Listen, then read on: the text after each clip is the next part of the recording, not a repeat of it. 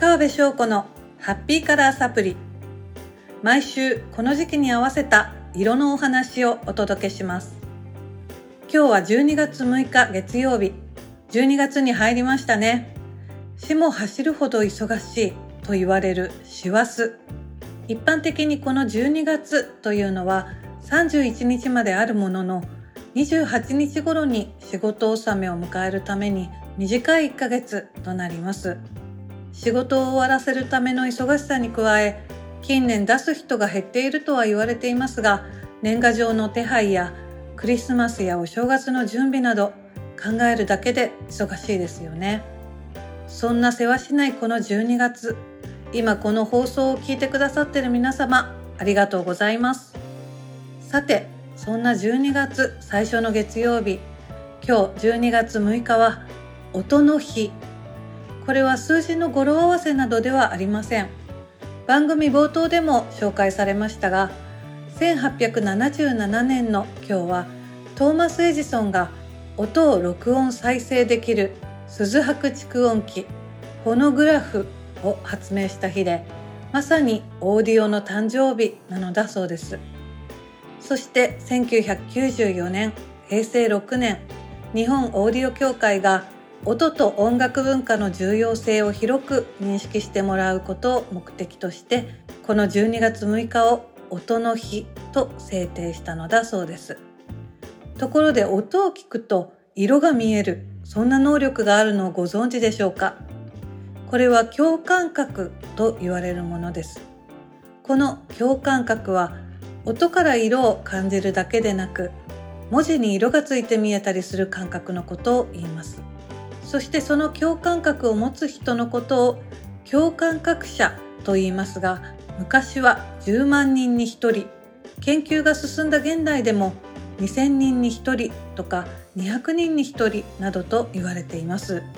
なぜその割合がこんなに曖昧なのかというと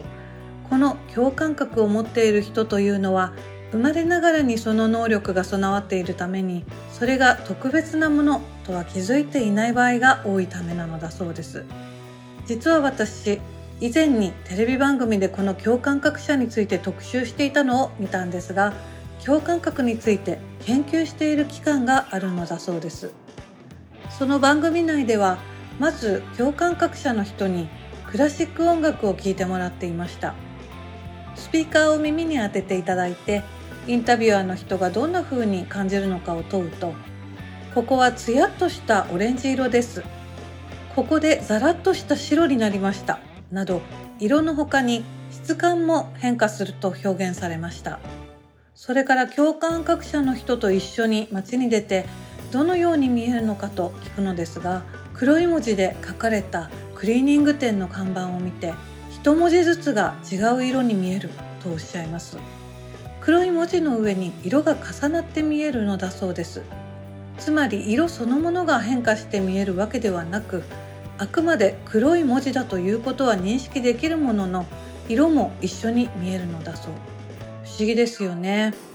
ただ私たちも女性が好きなアイドル歌手などに向けるキャーという悲鳴を黄色い声と表現することを理解できますし年配の男性の声を茶色や黒っぽい色にイメージしたりできますよね。ですからこういった能力を全く理解できないわけではありません。共感覚については他にも例えば言葉に味を感じるというような五感同士がつながる不思議な感覚がたくさんあります。日本では童話作家の宮沢賢治が音楽を聴くとその情景が見える。ベートーベンの皇帝を聞いて何か悪魔が槍か何かを持って踊り出してくるとそのように発言したと言われています。現代でも例えば歌手のビリー・ジョエル氏が音に色が付随しているとか爆笑問題の田中裕二さんが数字が立体に見えるドランクドラゴンの塚地無我さんは人を見ると色が浮かぶなどとそれぞれ発言されたことがあるそう。もしかしたらこれを聞かれている方の中にも共感覚を持っている方がいらっしゃるかもしれませんね。色と関わる感覚のお話私にはとても興味深いですよかったらぜひ聞かせてください今日12月6日は音の日にちなんで共感覚の中でも音と色にまつわる能力についてお話ししました。ということで今週もどうぞ皆様素敵な1週間をお過ごしください。川辺翔子のハッピーカラーサプリでした。